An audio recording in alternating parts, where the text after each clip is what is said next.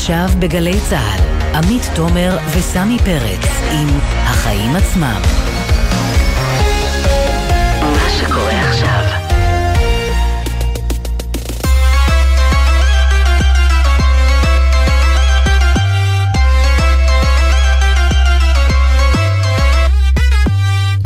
עכשיו שש וארבע דקות, ערב טוב, אתם על החיים עצמם.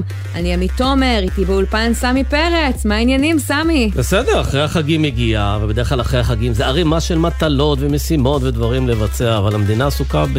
לפני הבחירות. כן. כלומר, יש בין אחרי החגים לאחרי הבחירות. יש לפחות אה, שבועיים. שבועיים. אז אה, כל מה שחשבנו שאפשר יהיה לטפל בו מיד אחרי החגים, יחכה לאחרי הקמת הממשלה. כן.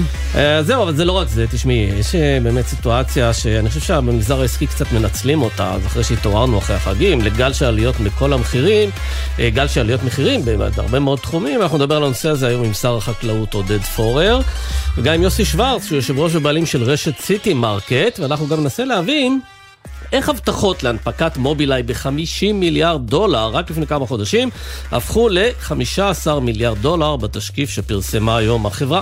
כן, ואם כבר מדברים על ההתמודדות עם החזרה לשגרה מחופשות החגים הארוכות, אתה יודע, אני ואתה פה עם אה, חיוכים של מי שלא היה בעבודה אה, כבר כמה אה, שבועות, אבל שבוע. יכול להיות, כן, כל אחד והחופש שלו, סמי, תפרגן. בדיוק, אני מפרגן. אבל כנראה שהם ימחקו לנו מהפרצוף עוד כמה ימים, ורבים מהם מתקשים לחזור לעבודה, וננסה להבין איך עובדים יכולים לשרוד טוב יותר את השביזות. אז אם אתם מרגישים אותה, תישארו איתנו.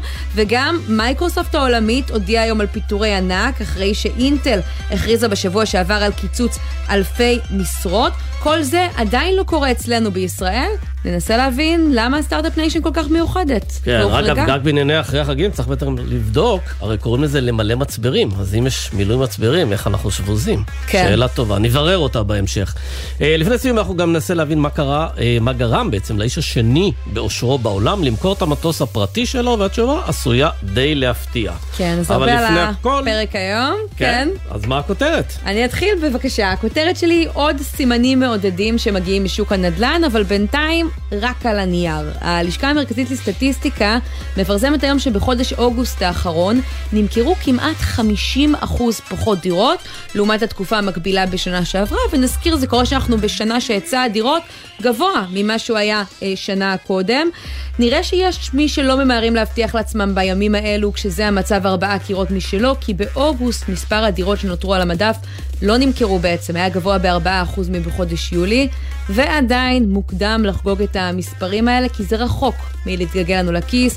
בעיצומם של החגים, בזמן שנפשנו, התבשרנו שמחירי הדיור ממשיכים לזנק, ובחודשים יולי-אוגוסט, כן, בדיוק אותם חודשים שבהם התבשרנו על ההאטה במכירות, המחירים מטפסים בכשני אחוזים, ובכך עולה ההתייקרות השנתית ל-19 אחוזים, שזה נתון שלא ראינו פה שנים. אז האם זה הרגע הכי חשוך לפני עלות השחר? שינוי המגמה שכולם כל כך מחכים לה? יש מומחים שכבר מדברים על זה, אבל הם מדברים על זה כבר חודשיים-שלושה, ובינתיים המחירים רק טסים למעלה. כלומר, נדמה שעוד קשה לצפות את השטח, ואולי זה מעיד על גם כמה מאיתנו רוצים דירה, שהביקושים עדיין כל כך גבוהים למרות שהם כן, בירידה. והדבר באמת הכי מפתיע זה שזה קורה בזמן שהריבית כבר עלתה, עלתה בכמעט 2.5 אחוזים מאז אה, אה, בארבעה חודשים האחרונים, וזה היה אמור להיות גורם מאוד מצנן. יכול להיות שהוא מצנן את הביקושים, הוא עדיין לא יוצר נקודת שיווי משקל חדשה במחירים נמוכים יותר, לפחות במחירים שעוצרים, המחירים ממשיכים לזנק. אגב, יכול להיות שזה קשור לזה שאין מה לעשות, יש פה עדיין קהל חזק, עם כסף. עם הון, שיכול להרשות לעצמו לשלם עוד 2%, עוד 2%, עוד כן. 2%. וכשהקהל הזה יישבר, אז אנחנו נדבר על ירידת מחירים. בינתיים זה לא מי קורה. ימצמץ ראשון? בדיוק. מה הכותרת שלך, סמי? אז תשמעי, בנק ישראל החליט היום, היום הוא הודיע שהוא מחייב את בנק דיסקונט למכור את אה, ההחזקות שלו בחברת כרטיסי האשראי קל, וזה קורה חמש שנים לאחר שהוחלט להפריד את שני הבנקים הגדולים, את הפועלים ולאומי, מהשליטה בחברות כרטיסי האשראי שלהם, ישראכרט ומקס. בזמנו, דיסקונט קיבל פטור מהפרדה כזו, משום שהוא נחשב לחלש מבין שלושת הבנקים הגדולים, ולא רצו להחליש אותו עוד יותר. אבל בחמש שנים האלה דיסקונט אה, התחזק, הרוויח יפה, השתפר בכמה תחומים. שילמו לא מעט לפרזנטורית שלהם, שילמו רותם סלע. לפרזנטורים, בדיוק, ועכשיו הגיעו למסקנה שהוא יכול להסתדר בלי חברת כרטיסי אשראי בבעלותו, זו סיבה אחת. הסיבה היותר חשובה, זה שהפרדת קל מדיסקונט תייצר עוד שחקן שיכול להתחרות בבנקים. את זוכרת שלפי בדיקה של דרור שטרום ואבי בן בסט, דיברנו על זה פה, קל היא חברת כרטיסי אשראי הכי יקרה. כן. והם עשו איזושהי השוואה לפני שנה, והתברר שהיא גובה מהלקוחות הפרטיים של הריבית של 10 אחוזים, 10.3 אחוזים, לעומת 9.2 בישראכרט ו-7.4 אחוזים במקס. מדוע? כי הם היו יכולים וכי הם חלק מבנק. עכשיו, כשהם לא יהיו חלק מבנק, הם יתחייבו להיות תחרותיים יותר, גם מול דיסקונט, וגם דיסקונט יצטרך להיות יותר תחרותי, וזה כמובן טוב לצרכן להשלים את המהלך הזה. בהחלט, כמה שיותר תחרות, ויש תחושה שלאחרונה הבנקים גם כבר קצת קצת מתחילים להתחרות עלינו, עדיין לא מספיק, אולי זה עוד צעד בכיוון הנכון. ברגע שננוח ולא נגיד להם, ש... ואם נגיד להם שהם נורא תחרותיים, הם יפסיקו להיות תחרותיים. אז כן. לא להגיד את זה בשידור. נתחיל? נתחיל. עדיף שלא נדבר יותר. בדיוק. אז אנחנו פותחים, איך לא, עם גל עליות המחירים. כמעט שנה שלמה אה, הציבור הישראלי והפוליטיקאים הצליחו לבלום אה, את הרצון של רשתות המזון הגדולות להעלות אה, מחירים. הראש התרומם כל כמה חודשים. עד עכשיו זה לא קרה. כרגע, כשכולם עסוקים בבחירות, זה נראה שזה עומד להיגמר אחרת. כי הנה למשל חברת דיפלומט, שהודיעה שהיא דוחה את ההתייקרות שלה לאחרי החגים, מה שאמור להיכנס לתוקף בתחילת נובמבר, מודיעה לפני כשעה שהיא לא תסתפק במוצרי המזון שתכננה להעלות, היא מעלה מוצרי טואלטיקה רבים, ובית, פרי, אריאל, טייד, טמפקס, לנור, כל המותגים האהובים האלה התייקרו אה, בשיעורים של כ-15 אה, אחוזים, וזה מצטרף לענקיות מזון אה, נוספות. טרה כבר היום העלתה את המחירים, או לפחות ביקשה, מעניין לראות מי יקבל את הבקשה הזאת, ובאמת נראה שככה בחודש הבא יהיה פה יקר יותר, ואנחנו רוצים לדבר בעניין הזה עם עודד פורר, שר החקלאות מישראל ביתנו. ערב טוב. שלום רב. אנחנו uh, קיבלנו את הבשורה הזאת אמנם באמצע החגים, אבל אנחנו רואים באמת את נתוני הלשכה המרכזית לסטטיסטיקה, עוד חודש שבו uh, האינפלציה נבלמת, אבל מעט, מעט ביחס uh, לעליות הריבית הגבוהות uh, שנוקט בנק uh, ישראל. מתי נרגיש את זה מגיע uh, לכיס, ואיך אפשר uh, לייעל תהליכים? קודם כל, כבר מרגישים את זה, כמו שאמרת, האינפלציה נבלמת, וצריך לזכור שאנחנו צריכים להסתכל על הכלכלה העולמית כולה. כשנסתכל על המגמה העולמית, אז ישראל נמצאת במקום הטוב ביותר. אגב, אומרים את זה ונותנים את המחמאות לניהול הכלכלי לא אה, עודד פורר מישראל ביתנו, אלא דווקא אה, וושינגטון פוסט. במאמר אה, מאוד מאוד מפורט אה, מציינים לשבח את הניהול הכלכלי של ישראל בשנה האחרונה. אבל זה עכשיו, בעוד חודש מהיום, רבים ממוצרי המזון על המדפים, שזה נדבך חשוב במדד הזה, יעלו בבין 20 ל-25 אחוזים, זה לפחות מה שחברות המזון מנסות לעשות. כן, בעצם זה כבר קורה, הרי חיכו לאחרי החגים, ועכשיו יהיה מה שנקרא מאני טיים. זה שכולם ירצו או רוצים להעלות מחירים זה נכון תמיד, אני לא חושב שזה בהכרח יקרה, מאיימים עלינו הרבה פעמים ואיימו עלינו כבר אה, כמה פעמים. בסוף השאלה האם תהיה עליית מחירים או לא, היא כמה השוק הישראלי הוא תחרותי. ובמובנים האלה אני חושב שמה שאנחנו עשינו, גם בפתיחת השוק לתחרות, גם בהגדלת המגוון לצרכנים, כולל הכנסת רשת מזון נוספת, אז אתה יודע, אפשר להסתכל על זה שיש את מי שמאיימים. מצד שני, אני חושב שהצרכן הישראלי היום יש לו את האלטרנטיבות, אם תיכנס לאחד מהסניפים שמפעילה רשת קרפור בישראל, תמצא גם קורנפלקס ב-7.90 ושמן זית ב-11 כן, אבל אתה יודע שבסופו של דבר תחרות נוצרת כתוצאה מזה שפוליטיקאים אה, מקדמים רפורמות מבניות ורפורמות תחרותיות, רק שהמערכת הפוליטית בחודשים האחרונים לא עסוקה בזה, היא עסוקה בבחירות, ואנחנו גם לא יודעים להגיד שלאחר הבחירות היא לא תהיה עסוקה, היא תהיה עסוקה בעוד מערכת בחירות. אז יכול להיות שמבינים את זה במגזר העסקי, ואומרים אין מי שיבלום אותנו כרגע, אז יאללה, אודרוב. תראה, סמי, אני אה, לא יכול אה, שלא להסכים איתך על זה שמערכות בחירות תכופות ונשנות לא טובות לכלכלה הישראלית. אמרנו את זה לאורך כל הדרך. אנחנו כן המשכנו גם בתקופה הזאת של מערכת הבחירות לעשות צעדים של פתיחת שוק, כמו המהלך שאני עשיתי למשל ליבוא בפטור ממכס של צנצנות דבש, שגם כאן אפשר למצוא אותם במחירים אה, נמוכים ביותר מ-50%, אבל כמו שאמרת... כן, כבר עכשיו מרגישים את זה על המדפים מאינדיקציות שאתם מקבלים? ב...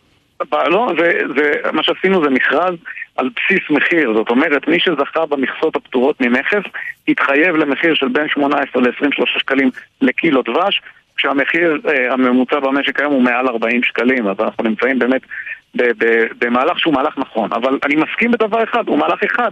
צריך רפורמות מבניות צריך ממשלה מתפקדת. על זה אנחנו נלחמים גם במערכת הבחירות הזאת. אני חושב שחשוב מאוד שהממשלה הזאת תמשיך, שנוכל להמשיך את כל מה שהתחלנו בתחומים הכלכליים. אז זהו, אבל כולל השר גם פורר... לעשות מהלכים לייצוב הממשלה. אז אני לגמרי מסכים איתך שממשלה יציבה זה המפתח לקידום רפורמות, אבל תראה, יכולה להיות סיטואציה שלאחר הבחירות אפשר יהיה להקים ממשלה בלי נתניהו, לא בראשות נתניהו, אבל ממשלה שבה אתם תשבו וגם חרדים ישבו, מפלגות החרדיות או חלק מהן. עד עכשיו ההתבטאויות שלכם שללו לחלוטין את האפשרות הזו. אז אם לא תלכו על זה ויהיו עוד בחירות, זה אומר ששוב הרפורמות של החיים עצמם ויוקר המחיה יידחו. ממש לא יהיו עוד בחירות, מה שיהיה זה שתקום פה ממשלה ציונית וליברלית רחבה. התבוסתנות הזאת שבה כולם רודפים אחרי גולדקנופ, שר האוצר המיועד של נתניהו וגם של גנץ אולי ו- ו- ואחרים, היא באמת לא ממין העניין גם של מי שרוצה רפורמות מבניות. הרי ברור לחלוטין שהמשמעות של יהדות התורה ושל ש"ס בקואליציה זה לא רפורמות מבניות של פתיחת השוק, אלא רפורמות של סגירת השוק, רפורמות שבהן אנחנו נלך ליותר משטר של קצבאות, שבהן אנחנו נבטל את לימודי הליבה. הרי על מה חתם נתניהו לא, יחד אבל עם יכול להיות המפלגות שאתה החרדיות? צודק. על לא, זה לא. שהוא ישלם להם רק כדי שלא יהיו לימודי ליבה. אבל יכול להיות שאתה אומר לי, בוא צודק. נכניס אותם לממשלה כדי ש... תראה, לא, לא, אבל יכול להיות רק- שאתה צודק. השאלה בסופו של דבר, יש פה לא- איזה לא- מתמטיקה שאתה יודע לעשות אותה, למרות שגולדקנופ אה, מזלזל בלימודי מתמטיקה, אתה יודע לעשות את המתמטיקה, ואתה יודע שאי אפשר להקים ממשלה גם בלי אלה וגם בלי אלה וגם בלי אלה. אי אפשר לעשות את זה. לא, ואז השאלה, על מה- על מה אתם כן תתפשרו, על איזה ממשלה כן תתפשרו, כדי לקדם רפורמות כאלה. אז אני אומר שוב, אני חושב שהליכוד הם פרטנר ראוי לממשלה בלי נתניהו, וברגע שנתניהו לא יביא 61 מנדטים, את רחשי השטח שאנחנו מרגישים, גם הוא מרגיש. ואתה יודע טוב מאוד למה הוא הסיר את כל הקווים האדומים שלו בניסיון שלו להביא את אותם 61 אצבעות יחד עם אה, אה, הגוש הקיצוני שלו. בגלל שהוא מבין שברגע שלא יהיו לו את ה-61, גם האחיזה שלו בליכוד מתפוררת. והליכוד, ולא נתניהו, הוא בהחלט חוזר להיות אה, פרטנר ראוי, שלדעתי אפשר יהיה לקדם איתו אג'נדה לאומית וליברלית. ואתה יודע, אנחנו אה, מרגישים את זה טוב טוב, גם בשונה מהפעמים הקודמות, נתניהו מגיע לסיטואציה הזאת כשהוא כן, אתם מדברים עם. חברי כנסת לא, בליכוד שאומרים, אחרי הבחירות אם לנתניהו לא יהיה 61, אנחנו נלך נגדו, נקים ממשלה בלעדיו? את יכולה, את יכולה לראות את זה בקבוצות של הליכוד, את יכולה לראות את האמירות האלה בכנסים של הליכוד, ואת יכולה לשמוע מה שאומרים חברי כנסת בכירים בליכוד. ברור לחלוטין, לא רק להם, אלא גם לנתניהו, שאם לא יהיו לו 61, יהיה, יהיו פרטנרים מהליכוד שיוכלו לחבור לממשלה, שתהיה ממשלה שתקדם באמת אג'נדה ציונית וליברלית. אוקיי. אני חושב שלשם צריך לכוון, והעובדה שכולם מתרפסים כבר, גם בפני אריה דרעי וגם בפני גולדקנופ, כדי לראות איך הם מכניסים אותם לממשלה ומי ישלם להם יותר, את החשבון יגישו לכם ולנו ולכל אזרחי ישראל שקמים בבוקר, עובדים ומשלמים מיסים. אז אני רוצה לחזור לחשבונות שלנו רגע, להתפשר. לכלכלה, כי באמת השיח כל כך נסוב בימים ובשבועות האחרונים סביב מי יישב עם מי, וכן או לא חרדים, וכן או לא ביבי, אבל זה באמת מה שמכשיר את הקרקע לחברות המזון להעלות עכשיו, ערב הבחירות, את המחירים. ובפעם הקודמת שהם ניסו, ראינו את שר האוצר אביגדור ליברמן ואת שרת הכלכלה אורנה ברביבאי, שולחים מכתבים ומאיימים על החברות שאם הם יעלו מחירים, הם יפעלו נגדם בכל הכוח. למה אנחנו לא רואים את זה כרגע? אנחנו מאוד מאוד נחושים למאבק הזה כנגד עליית מחירים. מה שעשה אביגדור ליברמן, וגם אני במשרד החקלאות, כדי למנוע, לא רק למנוע עליית מחירים, אלא להוביל הוזלת, להוזלת מחירים, לא נעשה מעולם. אנחנו פתחנו פה את השוק ב, אה, בשנה אחת, כפי שהוא רגע, לא אבל נפתח חברת בעשר טרה שנים מעלה. היום את מחירי המוצרים הלא לא מפוקחים, מעלה, וזה לא, מגיע זה אחרי לא הסכם נכון, החלב. לא- היא לא שלחה נכון, בקשה לרשתות לא המזון.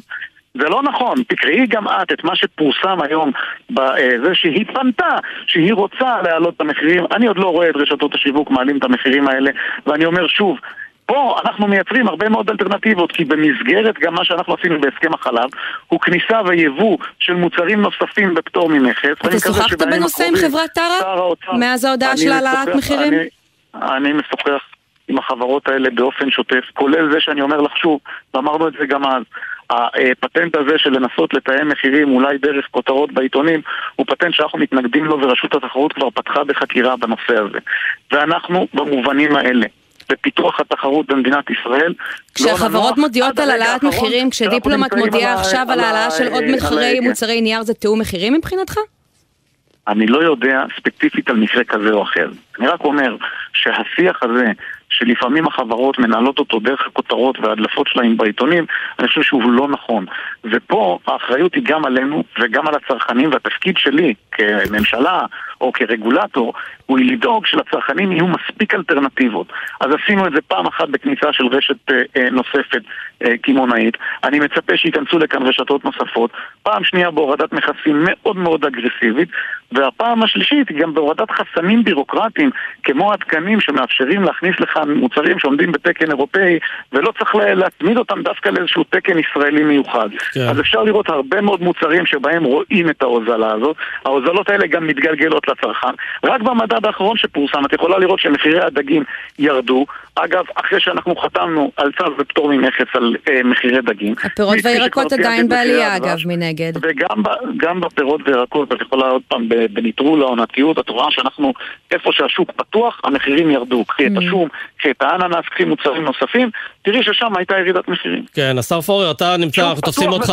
זה המפתח, לא שום דבר אחר, ושאף אחד לא ינסה למכור איזה משהו שהממשלה יכולה לנהל את המשק. כן. מי שצריך לנהל את המשק זה התחרות, התפקיד של הממשלה הוא לדאוג שתהיה תחרות חופשית ככל האפשר. השר פורר, אנחנו תופסים אותך בדרך לאילת לכנס אה, ראשון מסוגו, שעוסק בטכנולוגיות ייצור מזון מן הים והמדבר. אה, זה נערך באילת, אה, והממשלה בעצם הובילה, מובילה תוכנית רב-שנתית לפיתוח העיר אילת, בסדר גודל של עלות של 170 מיליון שקלים. איפה באמת הכסף הזה מושקע בדיוק? אז כן, אני הובלתי את התוכנית הזאת, לשמחתי הממשלה אישרה את הבקשה שלי לפני מספר חודשים. הכסף הזה יושקע גם במחקר ופיתוח, יש לנו כאן מרכזי מחקר ופיתוח טובים שחייבים לקבל שדרוג. יש הזדמנות עכשיו, נוכח משבר האקלים, להפוך דווקא את האזור הזה לאזור בינלאומי למחקר של מזון גם מהים וגם מהמדבר, בלקחת את הכוחות הקיימים ולשדרג אותם, זה גם במכוני מחקר וזה גם באזורי תעשייה שאנחנו מפתחים כאן לטובת תעשיות כאלה שייצרו משרות נוספות בעיר אילת ויגוונו גם את מקורות התעסוקה, לא רק ממקורות של תיירות, אלא גם ממקורות של ידע שיש לנו כאן, ובדרך גם למצוא את הפתרונות. כן, אגב, אני חזרתי, בש... חזרתי השבוע מכנס של הבנק העולמי וקרן המטבע בוושינגטון, והוא עסק בעניין הזה של ביטחון תזונתי, בעיקר משבר תזונה, ממש משבר גדול, בעיקר במדינות עולם שלישי, גם בעקבות המלחמה באוקראינה. והשאלה, אם באמת תשומת הלב של הבנק העולמי וקרן המטבע והכספים יושקעו בתחום הזה, אתם מנסים לבוא איתם אה, באיזשהו דיאלוג כדי שהם ישקיעו בזה גם כן אצלנו? אז בין היתר אני חתמתי על uh, הסכם עם הבנק העולמי, על uh, הבן אמריקאי, על קרן משותפת, וגם כאן בכנס הזה יהיה נציג של הבנק העולמי, יש כאן נציג שר החקלאות הבחרייני, שרי חקלאות נוספים מהעולם, משלחות ממרוקו, מירדן. מדובר באמת בהפיכת אילת למרכז בינלאומי שגם יוכל לגייס משאבים נוספים מהעולם. ה-170 מיליון שקל שאנחנו משקיעים ואנחנו יזמנו שממשלת ישראל תשקיע באילת הם ההתחלה. רק ההתחלה. הראשון, אני מצפה, אני מצפה פה באמת לשיתופי פעולה בינלאומיים שימצאו, אתה יודע, אנחנו לא נצליח לגדל כאן מזון עבור כל העולם, אבל יש לנו את היכולת, את הידע, את החדשנות, כדי לפתור לכל כן. העולם את הבעיה וללמד אותו איך לגדל מזון במשבר הזה. אז הנה ה start-up nation בתקווה תיכנס גם לתחום הזה. שר החקלאות עודד פורר, תודה רבה שדיברת איתנו מאילת. תודה רבה, שיהיה יום טוב. ואני חייבת להגיד לך משהו על זה, סמי, לגבי אה, המחירים. כי המנגינה עכשיו כל כך שונה, הממשלה הזאת כן עשתה דברים מבחינת אה, מכסים אה, ומבחינת אה, רפורמות בשנה האחרונה. אבל מצד שני, אני זוכרת איך בפברואר האחרון, שר האוצר אביגדור ליברמן התגאה, לקח קרדיט על המכתבים שהוא שלח ועל האיומים שלו לרשתות המזון. והנה עכשיו זה לא התפקיד שלהם כשזה לא זמן כל כך נוח. כן, כי בסופו של דבר להוריד מחירים אתה צריך באמצעות רפורמות באמת עמוקות, הן ממושכות בדרך כלל, מאבקים ממושכים. כל ההורדת מחירים רק באמצעות מכסים, יש בו משהו קצת uh, קצר טווח, ואם המבנה של המשק הוא לא תחרותי, הרבה פעמים חלק מהורדת המכסים נשאר בכלל בכיסים של המשווקים, כן. של הרשתות. וכמו שזה נראה כרגע, אם זה תלוי בפוליטיקאים, ב-1 בנובמבר ייתכן שתהיה עליית מחירים, נקווה שרשתות המזון ידברו אחרת. בהחלט, נעקוב.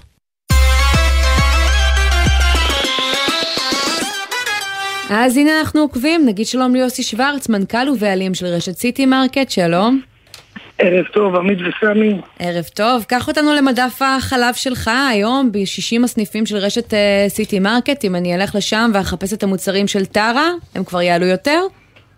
בגדול, כמו שראיתם, כן, גם אנחנו קיבלנו את העדכון נגד uh, בעליית מחירים. עדיין לא התחלנו את המחירים, ככה נתנו לאנשים עוד יום-יומיים להבין מה קורה בשוק. Uh, תמיד אנחנו אוהבים לספוג ככה יומיים שלושה כדי לא להיות הראשונים שמעלים את המחיר. למרות שזה כבר עלה לנו כנראה מהבוקר, אני אפילו לא בדקתי את האמת. אבל קיבלתם את הבקשה של אה, טרה? כי יש רשתות מזון שעמדו על הרגליים האחוריות ואמרו, אנחנו לא נעשה את זה, לא ניתן להם להעלות מחירים. תראי, אה, בוא נתחיל מהסוף. Mm. היום אנחנו נלחמים לקבל חלב, ואומרים תודה לכל מי שנותן לנו חלב. כי אנחנו נלחמים כרגע, כמו שאת יודעת, יש מחסור גדול מאוד בחלב, מקומות שהזמינו 30 קרטון, קיבלו ארגז וחצי. אז קודם כל אמרנו תודה ששלחו לנו חלב, זה מתחיל בזה. אה, עכשיו, את יודעת, אה, קשה להילחם בחברה המרכזית, טרה שייכת לחברה המרכזית. כן, קוקו קולה. זה לא פשוט, מדובר בחברה שהיא מונופוליסטית, מאוד מאוד קשה. מלחמה... כן, אבל בתחום החלב הם לא מונופוליסטים, יש שחקנים יותר גדולים בתחום החלב מטרה, יש לנו את כן. נובה ואת שטראוס. היום, היום, כמו שאתם יודעים, כן, הם, המחלבה יותר קטנה, יש כמובן תנובה ושטראוס שהן המכתיבות את הלך הרוח. לטר יש מספר מותגים, חברה יותר קטנה. רגע, אתה רומז בעצם שהחברה המרכזית למשקאות, שגם המשווקת כמובן של קוקה קולה והיצרנית, היא בעצם מתנה את uh, שירות בשירות, אם תקנו מאיתנו קוקה לא, קולה, לא, תקבלו חלב לא, וכדומה? זה מחלקות, טעות, זה מחלקות ממש... אה, לא, ממש אני לא רומז. יש שם מחלקות שונות לגמרי, מנהלים אחרים וכולי. אה, הסחר נעשה עם אנשים אחרים. אז איפה אתה כן מרגיש את הכוח הגדול של החברה המרכזית למשקאות כשאתה מנהל את המשא ומתן הזה? תראה, אנחנו, אני התחלתי בזה שייך לחברה המרכזית, ובאמת לא נראה לי שירגש אותם, עוד מיליון, פחות מיליון, לבחור בצורה כזאת או אחרת. אה, הרגשנו את זה מול חברות גדולות, אה, שכולם, בוא נגיד, כולם העלו בתקופה כזאת או אחרת, או שיעלו בחודש 11, בראשון ל-11 עליות מחירים, בראשון לתשיעי היו, בראשון לעשירי. יש כאלה שהורידו עקב אה, כל הפרסום שהיה, הורידו טיפה את הרגל מהגז, אבל זה יחזור אלינו אוטוטו. כן, אבל תגיד, אה, יוסי, הממשלה הורידה מכסים ומכסות גם בתחומים של אה, דגים, גם בשר, דבש. ובכל זאת סל המזון שלנו לא, לא הוזל, אלא רק התייקר, ויש טענה שחלק מהורדות המכסים פשוט נשאר אצלכם, רשתות השיווק. עד כמה אני, אני, אני, זה אני נכון? אני אסביר את זה ככה הרבה מהיר. אה, כולנו עובדים על חוזר רווחיות. לגבי המדד שעלה בחמש וחצי אחוז, הרי בדיחה. כנראה פוחדים שיהיה פה איזה פאניקה, אבל uh, כמו שאמר לי חבר קצת מבוגר, מה שהספיק למשפחה לארבעה שבועות נגמר אחרי שלושה שבועות, וזה המספרים האמיתיים. אנחנו נתקלים בלקוחות שמגיעים לקופה, עם כל זה שאנחנו בהעמקות ובמבצעים, והרווחיות שלנו נשחקה מאוד. אם היינו רגילים לעבוד על 5-6 אחוזי רווחיות, אז ירדנו גם ל-4 ואנחנו חיים עם זה בשלום. אבל בסופו של דבר, עם כל המיסים, הסוכר, מס פלסטיקה. אה, כמובן, כל העובדים שלנו שבאו לבכות שהם לא גומרים את החודש ואנחנו מבינים אותם כי אנחנו מבינים מה קורה המספר האמיתי עומד על 15 אחוז, עזבו את ה-5.5 אחוז. לא, אבל יוסי, זה מאוד נוח לגלגל על הממשלה. העניין של השתייה המתוקה ומוצרי הפלסטיק זה כבר היה לפני שנה. כרגע... אה. יש הורדות של מכסים בחלק מהדברים, ואתם לא מגלגלים את זה לצרכן, לא, השאלה למה. אני אגיד, אם היה לנו איזה מבצע בשמן זית שקיבלנו מכסות ורצנו לעורך דין והחתמנו והתחייבנו למשרד הכלכלה וכולי, אז כן, אז היום אתה יכול להיכנס לרשת סיטי מרקט, לרכוש 750 אה, מיל של, אה, של שמן זית ב-14.90. מעולה, אני שמח. הלוואי והממשלה תעשה את זה בעוד הרבה מוצרים, כמו בגבינות אה, מיובאות ובטונה וכולי. אנחנו נשמח. אנחנו מוכנים להרוויח, לעבוד על 7-8% במוצרים כאלה ולפנק את הלקוחות שלנו, כי היד שלנו מאוד מוגבלת. עם כל זה שאנחנו רשת גדולה שמוכרת בכ-600 מיליון בשנה, זה מעולה, זה נחמד, זה טוב, אבל בסוף אנחנו צריכים לשלם את השכירויות שעלו לנו, תוספת מדד 5.5% ועד כל שכירות של 100 אלף שקל במקומות גדולים נהיה עוד 5 אלף בחודש. אז יוסי... וחברת חשמל שעלתה ב-5%. כל חוזי לא השכירות שלכם צמודים למדד? הכל צמוד למדד. היום הכל צמוד למדד. אין שכירות אחת שאתה עושה היום, אפילו עם פרטיים, כולם שולחים לך כל חודשיים דין וחשבון, עוד חמש, עוד שבע, עוד עשר, תלוי בגודל השכירות. כשמדובר בחמש וחצי אחוז זה כבר נהיה מרכיב. יש מקומות שהשכירות שלהם 50 או 100 אלף בחודש, תעשה את האחוזים. אז מה הולך לקרות כאן, יוסי, מה-1 בנובמבר? כי מדובר על התייקרויות מאוד דרמטיות של 20 עד 25 אחוזים. תקבלו את הכל או שיש עוד מקום להתפשר? כרגע, אני אגיד לך מה שקורה במדינת ישראל, יש פה בועה. שהולכת להתנפץ בפנים ברמה של בין חצי שנה לשנה. אני כל פעם מתריע, אבל אין פה יותר מדי למי לדבר, את יודעת, זה פשוט להגיד את הפילוסופיה שלי למה שקורה לבן אדם שחי באמת את השטח ולא יושב באיזה משרד מגונדר, אוקיי? אני חי את השטח. ואני רואה איך בן אדם מגיע לקופה, עושה חשבון אחרי שהוא לקח מבצעים וכולי, סל קנייה, אנחנו עובדים על, על סלי קנייה משלימים, לא סל קנייה של אלפי שקלים, של מאות שקלים. ומגיע ואומר, רגע, אתה בטוח? אומר לקופה, אתה בטוחה שזה מה שיצא חשבון אותו בבקשה? יש לך מסך מול הפנים והנה חשבון? הוא אומר, טוב, תודה, ולפעמים מוריד פריט או שתיים, כי ידו לא משגת. אבל יוסי, אם אתם לא uh, תנסו למנוע את זה, זה לא ייגמר, כי הנה עכשיו למשל חברת דיפלומט, התבשרנו uh, היום, אחרי שהיא הודיעה שהיא מעלה מחירים של מוצרי מזון, כשראתה שההתנגדות כנראה לא כל כך גדולה הפעם, מעלה גם uh, מחירים של מוצרים נוספים, מוצרי טואלטיקה, מוצרים לבית, איך זה ייגמר שם? כאן הודיעה שעולה מעלה את המחיר, וחברת גד הודיעה שעולה את המחיר, וכולי, קימברלי העלו מחירים, כולם העלו מחירים. בסופו של דבר את המיילים שלהם אנחנו מקבלים בבוקר. אתה מתחיל בשיטת מייל, אתה מקבל למייל 4-5 הודעות ברמה שבועית, אה, חברה ככה וככה, מצטערים אחרי שספגנו עליות של בשינוע ובחומרי גלם ו... ו... ו... ו... אין לנו ברירה לעלות במספר אה, מוצרים בחברת יוניליבר העלתה מחירים כמו אה, כן. גלילות של נטל. רק נזכיר שזה כבר קורה בתקופה שמחירי השינוע ירדו, מחירי התשומות גם כבר יורדים, ועדיין התירוצים, כמו שזה נשמע, אותם תירוצים. הכל יחסי, אם פעם קונטיינר היה להביא מאירופה 3,000 דולר, היום עולה 6,000 דולר אחרי כן. שירד מ-10, או מתאילנד מ-4-5 נהיה 20. אז כל החנויות של הפלסטיק, כל מוצרי הפלסטיקה, עקב השינוע שהוא לא משתלם כבר היום, הכפילו את עצמם במאה אחוז. כן. כל הכוסות שתייה קרה חמה, לא מדובר רק במיסים. גם השינוע של כל המוצרים של הנפח, כמו סלסלות שי, מ-10 זה נהיה 20, זה פשוט קפץ במאות אחוזים. יוסי, אנחנו חייבים לצאת לתשדירים, אבל נגיד לך תודה רבה על השיחה הזאת, ונמשיך לעקוב באמצעותך. תודה רבה שדיברת איתנו. תודה רבה. כבר אנחנו חוזרים.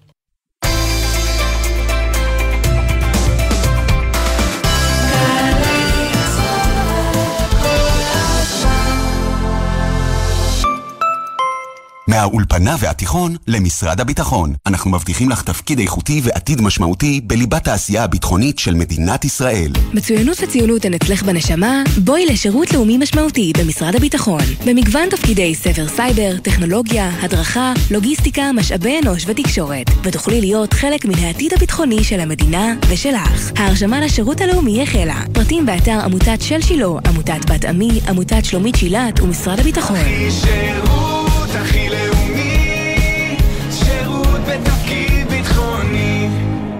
עכשיו בגלי צה"ל, עמית תומר וסמי פרץ עם החיים עצמם. חזרנו ואנחנו uh, עוברים לחברת מובילאיי, הגאווה הישראלית, שחמש שנים אחרי אקזיט ענק מגיעה להנפקה uh, בבורסה תחת חברת האם אינטל, ושם מתברר שסיפור ההצלחה כבר לא כמו שהיה, uh, התרסקות בשווי האקזיט הישראלי הכי גדול בהיסטוריה, ואנחנו רוצים לדבר עם מי שהיה חלק מהאקזיט הזה, דוקטור אייל קאופמן, לשעבר סמנכ"ל בכיר במובילאיי, שלום.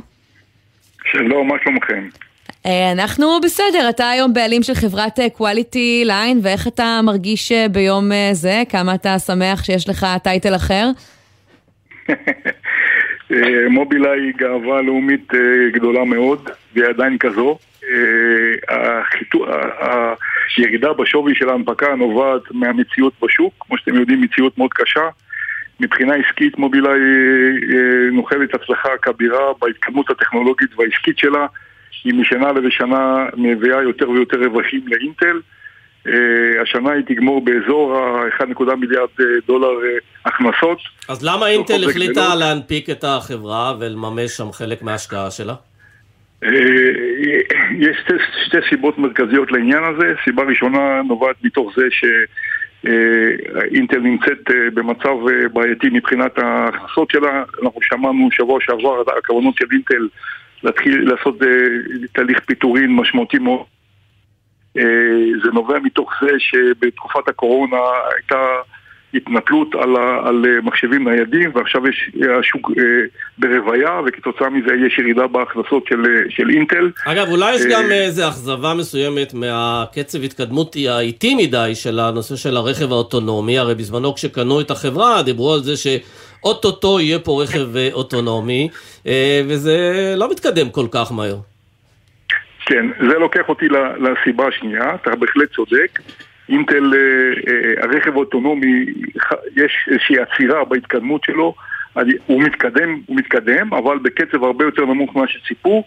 אה, התקופה של הקורונה גרמה לזה, גרמה להאטה משמעותית בכיוון הזה, הוא עדיין מתקדם. אבל עוד לפני הקורונה ראינו אה, בהתחלה קשיים בטיחותיים, אחרי זה בעקבות קשיים רגולטוריים אה, בירוקרטיים, ואני תוהה אם לא, אולי הייתם אופטימיים מדי בזמנו. תראו, המציאות היא שמובילאיי מותקנת בכמעט כל יצרני הרכב בעולם.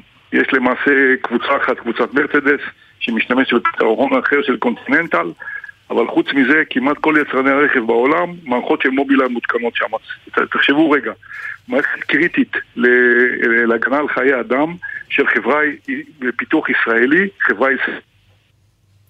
מותקנת בכמעט כל רכב בעולם. כן, אבל השאלה האם מובילאיי תדע לספק בסופו של דבר את כל החבילה השלמה של המערכות שרכב אוטונומי זקוק להן, או שהפיתוח נעצר איפשהו פחות או יותר מה שהם אה, מספקים היום. מבחינה טכנולוגית, אה, כל נושא הרכב האוטונומי מוכן, עובד, זמין ומיושם. אה, אני בעצמי נסעתי ברכב אוטונומי, הרכב ונשארת אה, בחיים. עובד יפה מאוד על המובילאיי כאן הישראלית, שגם הוסיפה טכנולוגיה לעניין הזה, מבחינה טכנולוגית מובילאיי מוכנה. מה, מה שמעכב, נכון אמרתם, זה רגולציה, זה נושאים שקשורים לביטוח, uh, והקורונה בהחלט השפיעה פה בעניין הזה. אין ספק שהעולם הולך לכיוון הזה יותר מהר, יותר לאט, אבל אנחנו בכיוון, בכיוון הזה של רכב אוטונומי. תגיד, רק לפני כמה חודשים דובר על שווי של 50 מיליארד דולר אה, למובילאיי, היום אנחנו מבינים לפי התשקיף שהיא לא התקדמה בשווי שלה, אפילו צעד אחד מאז אקזיט הענק לפני חמש כן. שנים. מה זה מעיד? שהמשבר בהייטק עד כדי כך חמור? בהחלט. ולמרות הירידה המשמעותית מאוד בשווי של מובילאיי, בהנפקה עדיין אה, אינטל אה, תגרוף שלושה וחצי מיליארד דולר שהם אה, זה משמעותי מאוד בתקופה הזאת עבור אינטל, בתקופה הקשה הזאת. חמישית ממה שהיא שמה בזמנו, אם אני לא טועה. זה נכון, אבל... אבל היא נשארת בשליטה שם כן. בעצם, נכון? נכון, נכון מאוד, ובאמת הוכחה לכך שאינטל מאמינה, חזק, מאמינה מאוד חזק במובילאיי, כי היא ממשיכה להיות בעלת השליטה, המנכ"ל של, מובילאי, של אינטל ממשיך להיות היושב ראש של מובילאיי, והיא ממשיכה להיות אה, בעלת מניות מרכזית במובילאיי, לכן זו פעולה כרגע שנועדה לתת מענה לצרכים אחרים של, אה, של אינטל לאור המצב שקיים בשוק. אגב, העובדה שאינטל מנפיקה את זה עכשיו ולא מחכה שהשוק יתאושש, זה, אה, אפשר להסיק מזה שאינטל לא מעריכה שהשוק יתאושש בקרוב? אני חושב שאינטל מעריכה... בכל מחיר בעצם. שייקח, שייקח יותר זמן, ואינטל רוצה כרגע להתמקד ב core basic טכנולוגי שלהם, ופחות להתבסס על, על תחומים שהם בפריפריה של, של, של אינטל. וזו החלטה שהם לקחו עכשיו. כן. אוקיי, okay. דוקטור אייל קאופמן, לשעבר סמנכ"ל בכיר במובילאיי והיום בעלים של חברת קואליטי ליין, תודה רבה ששוחחת איתנו. שמחה רבה, שיהיה לכם ערב טוב. אז בהמשך לעניין הזה, ואותה מצוקת חברת הייטק, אז אה, מייקרוסופט מצטרפת לאינטל, מודיעה על פיטורי עובדים, חברות גדולות, שכמובן גם יש להם פעילות בישראל, פעילות משמעותית. ואיתנו אה, עומר עזרן, הכתבת שלנו לענייני טכנולוגיה. ספרי לנו אה, מה אומרים בישראל בעצם על המגמה הזו. כן, שלום. אז גם עובדי חברות ההייטק הגדולות בעולם לא מוגנים מפיטורים, את זה אנחנו לומדים השבוע. בבלומברג, כאמור, פורסמו שאינטל מתכננת לקצץ אלפי משרות בעולם, נוכח הירידה החדה במכירות. מוקד הקיצוצים עשוי להיות חטיבת השיווק והמכירות. באינטל ישראל מועסקים כיום כ-12,000 עובדים, והחברה העולמית מעסיקה כ-120 אלף עובדים. כאן מקווים שההשפעה של גל הפיטורים הזה תהיה מצומצמת יחסית, אבל ככל הנראה, לצערנו, הפיטורים לא יפסחו לחלוטין על המרכז של אינטל אה, בארץ. בגל הפיטורים הקודם ב-2016, כשאינטל קיצצה 11% מכוח האדם שלה, פוטרו בישראל מאות עובדים. אבל לא רק באינטל יש בעיות, בארצות הברית מתמודדים עם מצב כלכלי קשה, אינפלציה גבוהה שכמובן משפיעה על המשק ובראשו חברות הטכנולוגיה. ענקיות הטכנולוגיה כמו מייקרוסופט, מטא ואפילו נטפליקס ואחרות חשות את זה היטב על בשרן בירידה קשה במחיר המניה, וגם מייקרוסופט, כמו שאמרת, נערכת לגל פיטורים נוסף. הבוקר פורסם שהחברה מצויה בעיצומו של סבב פיטורים שלישי במספר מאז יולי, שהיקפו לפי הערכות כאלף עובדים. החברה הודיעה ביולי על פיטורים של פחות מאחוז של עובדי החברה, משהו כמו 1,500-2,000 איש. כרגע גם עובדים של מייקרוסופט בישראל לא צפויים להיפגע, כאמור, בדגש על כרגע, משום שהמרכז שלהם כאן בארץ עוסק בסייבר, חלק די משמעותי מהחברה, אה, לכן לא צפויים פיטורים, ונגיד שכל הפיטורים האלה הם חלק מגל בארצות הברית, שראינו את ממש את ההתחלה שלו גם בארץ, אצל חברות רבות שהם גילו שגייסו גייסו יותר מדי עובדים, ועכשיו הן לא מצליחות להתמודד עם ההוצאות הגבוהות של השכר, וגם אבטלה סמויה והקצאה לא נכונה של כוח אדם. כן, והענקיות האלה שהן חלקן מהמעסיקות הגדולות בישראל, זה שהן מתחילות לקצץ, זה אמנם לא קורה עדיין בחצר שלנו, אבל זה צעד בכיוון מדאיג. כן. אגב, חייב להגיד שבעניין הזה יש, בדרך כלל אחרי החגים רואים קצת יותר פיטורים בישראל. אה, משום שהרבה חברות הן מה שנקרא רחמניות, ולמרות שהן צריכות התייעלות, הן אומרות נחכה אחרי החגים. אז אם תשמעי בימים הקרובים שחברות מתחילות טיפה להתכווץ, תדעי שהגרזן מתחיל לנחות. עומר עזרן, כתבתי מעניין טכנולוגיה, תודה רבה תודה. שדיברת איתנו, ובואו נגיד שלום ליעל שור שמואלי. ערב טוב. מנהלת משאבי האנוש של יחידת הטכנולוגיה באמדוקס. ספרי לנו מה קורה אצלכם. אה, ובכן, אצלנו כרגע אה, אנחנו רואים כן איזושהי האטה בביקושים מסביב. אה, אמדוקס היא חברה שהיא מובילה את השוק, זה לא פעם ראשונה שאנחנו ככה נדרשים להתאים את עצמנו תנאי שוק משתנים, אנחנו נכנסנו לקוביד מוכנים ואנחנו נכנסנו גם uh, למשבר הגלובלי הזה uh, בצורה שהיא מוכנה. Uh, כרגע uh, עדיין יש לנו עשרות משרות פתוחות בישראל ובעולם ואנחנו מחויבים ובמהלך השבועות הקרובים אנחנו נעבור לקמפוס חדש והיברידי uh, פה בישראל שמראה באמת שיש גדילה ויש מחויבות לגדילה מישראל. אה, ואנחנו נכונים לשינויים מתמידים. תראו, זו חברה, אמדוק זו חברה שיש לה תשקיף של שלוש שנים קדימה, מה ששומר עלינו מאוד מאוד עמידים. תגידי, אבל אם את אומרת שאתם אה, מגייסים. אה, עדיין, אז ככה, כששומעים על פיטורים בחברות כל כך גדולות, מה, ישר מגייסים מחזרים, פונים למפוטרים, מנסים ככה להגדיל את העוגה שלכם? תראו, אנחנו קודם כל מחויבים אה, לעובדים שלנו. זאת אומרת, אנחנו תמיד נציע משרות אה, קודם כל פנימה, נעזור לאנשים לעבור לתפקידים אה, אחרים. אה, אנחנו עוד לא יודעים מה קורה מבחוץ, אנחנו, הרבה מועמדים אגב, או הרבה אנשים מחברות אחרות יפנו אלינו כרגע בשלב הזה. אה, וגם אנחנו כל הזמן מסתכלים ומנסים להיות מאוד מאוד אה, יצירתיים. תגידי, ממה שאת רואה, אה, חברות הייטק, ברגע ששווי חברה יורד, זו סיבה מספקת לפיטורים, או שצריך לוודא שגם ההכנסות יורדות והפעילות יורדת? תראה, זה נורא נורא תלוי, אני חושבת, בחברה, בסוג החברה. החברות הגדולות, יש להן יותר שפיל, גם תלוי על כמה רגליים הן עומדות. חברות יותר קטנות, חברות סטארט-אפ וכולי, זה נראה לגמרי אחרת. אני פחות יכולה להעיד על אחרים, אני יכולה להעיד על עצמנו. אה, אנחנו מגלים יצירתיות ברגעים האלה, ואני חושבת שחברות אה, אחראיות בסדר גודל של, שלנו ואחרות גדולות אה, מחויבות, להפעיל שיקולים של אחריות ומחויבות והסתכלות קדימה, ולא כל דבר מעיף אותנו, כמו שאומרים במרכאות. אנחנו נציע קודם כל לעובדים, נעשה upskilling. לעבוד מתוך הפריפריה. נעשה, כלומר, העובדים שלכם לא צריכים uh, לדאוג uh, כרגע, אפילו באופן די חריג בענף, אפשר לומר. אנחנו נעשה את הכל כדי שהעובדים שלנו לא יצטרכו כן, לדאוג. אפשר להגיד שבהיבט הזה יכול להיות שחברות ישראליות חסינות יותר בגלל שהן עובדות על נישות מסוימות, והן לא היצרניות הכי גדולות, כמו שהזכרנו קודם, את אה, אינטל ומייקרוסופט? תראה, אני חושבת שמה שמייחד את ישראל בעולמות ההייטק זה באמת איזושהי ייחודיות. הסקילים המאוד ייחודיים שיושבים בישראל לא יושבים בכל מקום אחר בעולם, ואני חושבת חברות מאוד רוצות להגן על זה וזה עדיין חסר, בסדר? זה עדיין סקילים מאוד נדרשים ומאוד חסרים. אני לא יכולה להתנבא, אנחנו יודעים למי ניתנה הנבואה, כן. אבל אני יכולה להגיד ש... שיש פה באמת בישראל יש הרבה מאוד uh, skills ייחודיים ושרוב חברות ההייטק, ובוודאי אנחנו נרצה לשמור עליהם פה בישראל ולשמור עליהם. מה מבחינת התנאים? מורידים uh, משכורות עכשיו כשמגייסים עובדים חדשים? יש תחושה שאת הנתונים היבשים שאנחנו רואים על ירידה ברמות השכר בהייטק הם מרגישים כבר uh, בשטח אצלכם? כרגע לא. אוקיי. כרגע לא. נקווה שיישאר ככה. יש יותר מתמודדים על משרות, לא, אנחנו לא פוגעים בדברים האלה, לא. והלוואי ויישאר ככה. יעל שור שמואלי, מנהלת משאבי אנוש של יחידת טכנולוגיה באמדוקס, תודה רבה ששוחחת איתנו.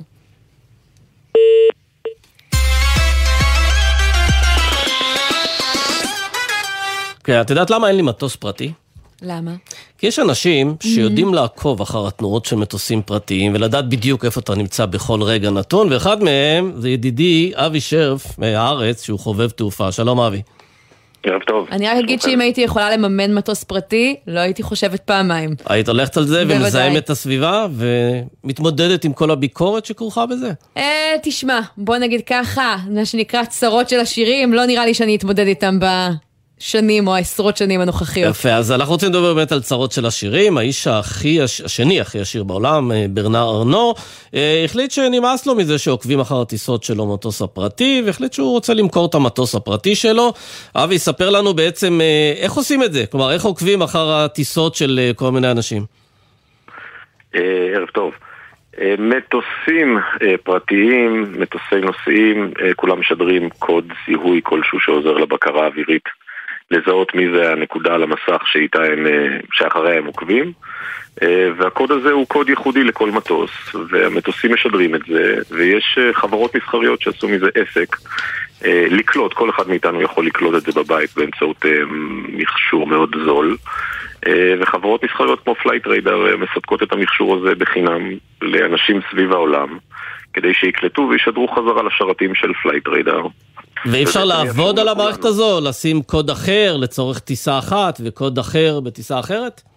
ניתן לעשות את מה שאמרת, במקרים נדירים אה, מטוסים צבאיים עושים את זה, אה, אבל לא מטוסים אזרחיים, אה, זה יהיה הפרה של חוקי הטיס. וזה יכול גם להביא לעירות בטעות. כן, אז למה הוא כל כך מוטרד מזה שעוקבים אחריו? יש לו הרבה כסף, יש לו מטוס פרטי, בדרך כלל אנשים כאלה לא בדיוק עושים חשבון לביקורת. רגע, אני רוצה קודם כל את הפרטים. מדובר באיש השני הכי עשיר בעולם, ברנר אה, ארנו, ספר לנו לאן הוא טס. אני פחות מכיר אותו, אני פחות עוקב אחריו, אני מתמקד יותר במה שקורה בזירה שלנו. הבנתי. אבל לפי מה שקראתי, הוא החזיק שניים עד שלושה מטוסים פרטיים, שכל אחד מהם אה, שווה שלושים. אה, כן, הוא בן אדם עשיר כפי שאתם בטח יודעים. אה, הוא החזיק בערך אה, שלושה מטוסים שונים, כל מטוס בערך 30, 40, 50 מיליון דולר, אולי אפילו קצת יותר, תלוי באבזור. והאנשים האלה לא ממש אוהבים שיודעים לאן הם טסים, במיוחד בשנה האחרונה כאשר הנושא של זיהום כדור הארץ והפליטות העודפות שעשירי תבל מזהמים הרבה יותר מכולנו. אה, הם לא אוהבים שעוקבים אחרי הטיסות שלהם, לא לאן הם טסים לחופשה סודית, ולא כאשר הם אה, מדלגים על הפקקים לטיסה של אבל זה יותר הפגיעה בפרטיות, או הביקורת על כך שהם מזהמים? אני חושב שזה גם וגם. אני לא בטוח שכל הטייקונים רוצים שהציבור ידע לאן הם טסים ומתי. אה, וכאמור, בשנה האחרונה, אה, זה התחיל בארצות הברית, ואחר כך גם היה תחקיר גדול בהארץ דה מרקר, אה, בנושא, במגזין דה מרקר. המטוסים הפרטיים מזהמים בצורה שערורייתית הרבה יותר מאשר מטוסי נוסעים, חישבנו, נתנו, עשינו חישוב פה בארץ על... כמה גיבורים יותר מקומיים, אולי תזכיר את השמות. אה, עשינו תחקיר שלתוכו נכנסו אמנון שעשוע ממובילאיי והבנק הדיגיטלי החדש ואיתן סטיבה האסטרונאוט הישראלי או תייר החלל הישראלי ועידן עופר ומצאנו שכל אחד מהם בשנה אחת טס בין 200, 300, 400 שעות טיסה, השיאן שלנו הוא, הוא איש עסקים פחות מוכר בשם דוד ספיר שצבר 400 שעות טיסה בשנה שבדקנו ומצאנו שזה שווה ערך לכמות הפליטה או כמות אה, פליטת המזהמים שישראלי ממוצע אה, יפלוט ב-650 שנה. כל מה שהוא עשה במטוס הפרטי שלו בשנה אחת בלבד, נצטרך 650 ישראלים שיזהמו. כן, אז תשמע, נשמע שהם, אה, לפחות הברנר הזה מצא אה, פתרון, כי הוא אומר, אני לא רוצה שיראו לאן אני טס, אז אני מעדיף לשכור מטוסים עכשיו, במקום להשתמש במטוס הפרטי שלי. כל פעם הוא שוכר מטוס, עם, כנראה עם קוד אחר, אז אה, ככה לא יעלו עליו. אבל זה לא פותר את בעיית הזיהום, כי הוא ממשיך לטוס כנראה את אותה כמות טיסות, להפך, זה אפילו חוסך לו קצת כסף. זה נכון. אני מניח שהוא גם היה יכול למצוא פתרון אחר כמו אה, רוב הטייקונים הישראלים, שטסים במטוסים פרטיים שלא רשומים בכלל בישראל, הם רשומים במקלטי מס או מאחורי חברות קש אה, או נאמנויות בארצות הברית, וככה לך תמצא מי באמת הבעלים של המטוס הזה. במילים אחרות, הוא לא אה, יפסיק לזהם, הוא פשוט אה, יתחיל לטשטש את העקבות שלו. אני מניח שזה מה שהוא ניסה להשיג. כן, תגיד לי, ועל השיימינג הזה, אתה חושב שאחרי, הוא לא, הוא לא נערך הרבה שנים, השיימינג הזה, אתה חושב שהוא כבר מייצר איזושהי תגובה, איזושהי אפקטיביות? אני לא שמתי לב שזה מייצר אפקטיביות. כן, לא נבהלו. כן, אז הנה, אחד, המקרה שלו כן, אבל זה יותר בגלל הפרטיות. אולי לא היחיד. אבי כן. שרף, אתה תמשיך לעקוב. חובב תעופה, עיתונאי. הארץ, תודה רבה שדיברת איתנו. תודה. תודה לכם, ערב טוב. היה לך קשה לבוא היום לפה? האמת שהיה לי בסדר גמור, אבל אז פגשתי אותך, סמי, ובילינו ונהיה שעה אפילו ביחד. יותר בסדר. ותראה, הנה, ירה, סתם, היא צוחקת. כן, לא, לא, זהו, זה העניין, אתה חוזר בחופשה, אז אתה יותר אה, ככה מלא מצברים, או. שאתה אומר, מה עכשיו, להתחיל לעבוד, כבר התרגלתי לכיף ולהנאות ולטיולים, ולשייט ולקיט ולמה לא. אז אה, בואו נברר את העניין הזה עם דוקטור אה, גלית קליין, שלום. גלית?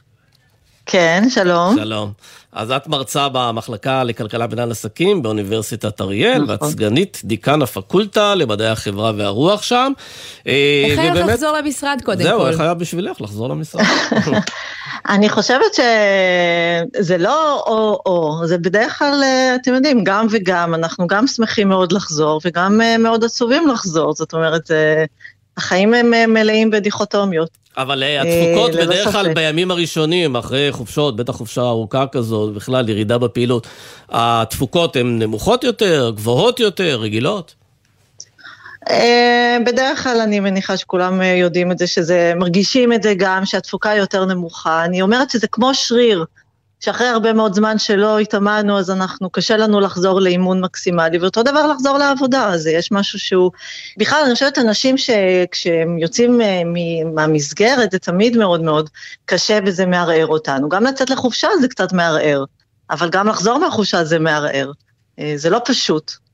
כן, ובדרך כלל אחרי חופשה כזו ארוכה, הם הרבה מאוד חגים באמצע, והשנה כל החגים נפלו על ימי חול. אה, אנשים באמת עושים בתקופות כאלה גם אה, יותר החלטות על התפטרויות, על שינויי תפקיד וכדומה, איזה מין חשבון נפש כזה? לחלוטין, זאת אומרת, תמיד במצבים שמצבים אה, שבהם יש לאנשים פסק זמן לחשוב, ואנחנו רואים את זה, זה, הדוגמה הטובה ביותר שכולנו מכירים זה כמובן אחרי הקורונה, שכולם קוראים לזה ההתפטרות הגדולה, The Great Resignation, אבל זה לא רק זה, בכל, אה, בכל אירוע כזה שבו אנחנו, יש לנו פסק זמן לחשוב על החיים ועל מה אנחנו רוצים, אנחנו רואים את זה גם למשל נשים אחרי חופשת לידה, שהרבה Mhm. פעמים עושות סוויץ' במקצוע. והאמת שגם אם אה, אני אהיה קצת צינית, יש. עוד משהו, הרבה מאוד עובדים מחכים לחודש הזה, בעיקר שכירים, שבו הם מקבלים משכורת מהמעסיק על מעט מאוד ימי עבודה, ואומרים אם אני רוצה להתפטר אז אחרי. כן, אם את, אה, בוא נגיד שאלה שהתפטרו, מי שיגיש היום או מחר את מכתב הפיטורים לא חשב על זה במהלך סוכות. בחשבון אני הנפש מניחה שזה ביום משהו כיפור, שהתבשל כן. אצלו. אבל אנחנו בהחלט רואים את, ה, את האפקט של אחרי החגים, שכשאנשים יושבים בבית ומתחילים לעשות חשבון נפש של האם אני אוהבת את העבודה, לא אוהבת את העבודה. אה, גם היום אה, יחסית זה יותר מקובל וזה פשוט וזה בסדר לבוא ולהגיד אני רוצה לעשות שינוי ושינוי בקריירה. אז, אה, אז בכל זאת, למי שלא מתכוון נראה. אה, להתפטר, תני לנו ככה אולי איזה טיפ, אה, איך אה, נפטרים מהשביזות, מקלים עליה.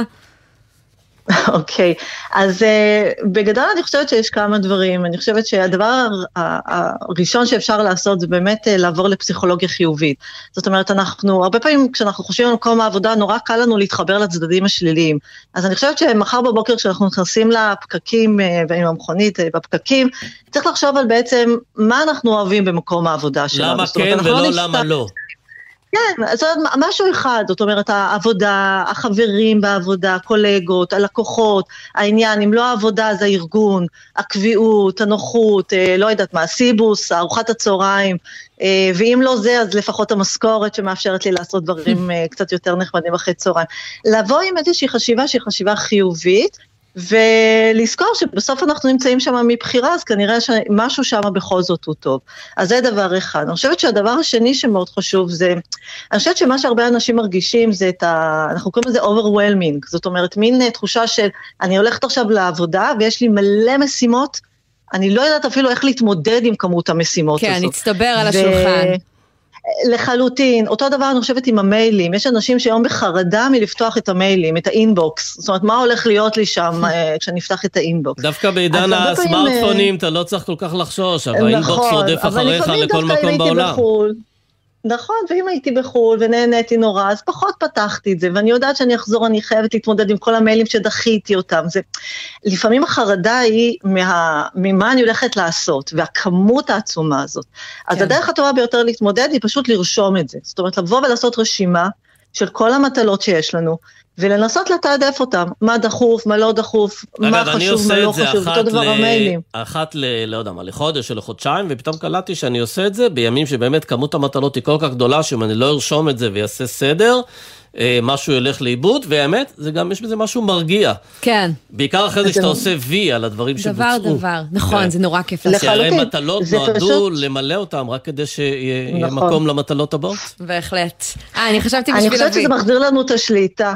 פשוט שאנחנו רושמים את זה. עכשיו אני אבל רוצה גם להגיד שצריך לקחת בחשבון שכמו שאמרנו בהתחלה, אתם לא תהיו הכי פרודוקטיביים ביום יומיים הראשונים, אבל אני כן חושבת שדבר ראשון שעושים, המטלה הראשונה, זאת לא המטלה הכי חשובה והכי דחופה, דווקא אני הייתי ממליצה להתחיל ממטלה שהיא יחסית מטלה שאפשר להתמודד איתה. משהו שהוא קל, הוא פשוט, בירוקרטי. להכין קפה בבוקר. שיש לו מתחלה, לא, זה כמובן, אני מדברת... טוב, גלית, כן, אני גם. מקווה שלא רק העובדים שומעים אותנו הם ככה, אלא גם הבוסים שלהם, כי זה בהחלט אה, טיפים אה, חשובים לכל הנוגעים אה, בדבר. להתחיל, רק אני רוצה לסיים, אני רק אגיד שכאילו להתחיל לאמן במשהו שאנחנו יודעים שיש לו התחלה, אמצע וסוף, ואז יותר קל להמשיך את המטלות היותר דחופות. יפה, שלא ישתמע שאני אומרת רק קפה ועוגיות. דוקטור גלית קליין. שהיינו פרודוקטיביים היום, למרות שזה היום הראשון אחרי החגים, כי לפי גלית, אה, כנראה שלא. כן, תודה רבה שדיברת איתנו, וננחם את המאזינים שלנו ב... וחזרה מיד לשגרה. כמה צלילים. עוד יומיים חופש. כן, שיר עבודה של גזוז.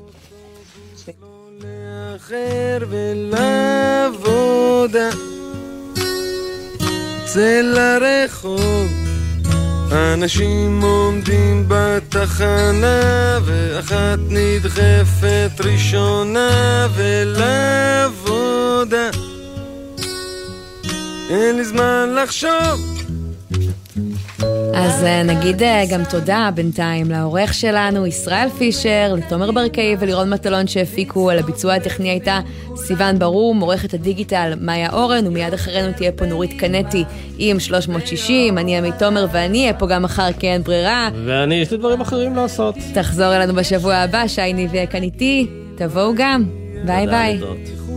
והבוס עומד בפה פעור ולעבודה צועק עליי נעלם בין כל הניירות מחפש עתיד במגירות ועבודה. אין לי רגע פנאי. ולפעמים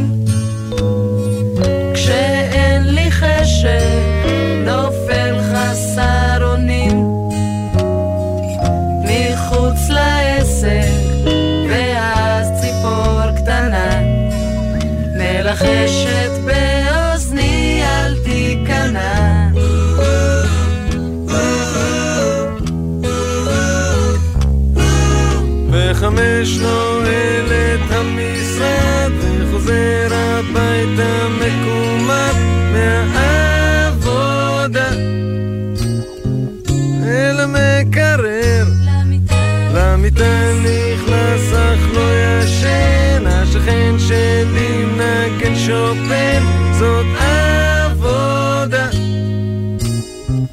הוא מלמד פסנתר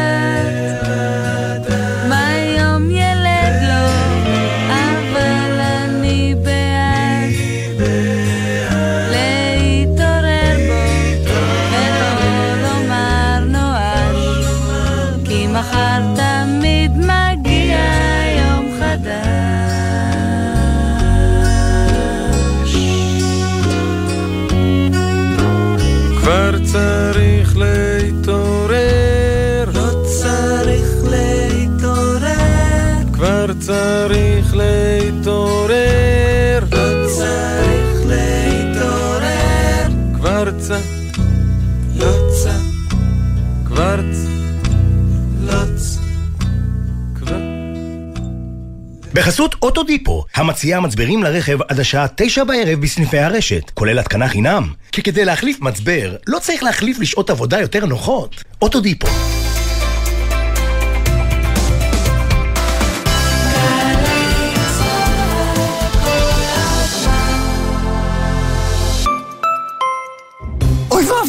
איזה אסון! בעמוד החשמל נתקע עפיפון. שקע, לא צריך לחשוש, שלח הודעה לחברת החשמל.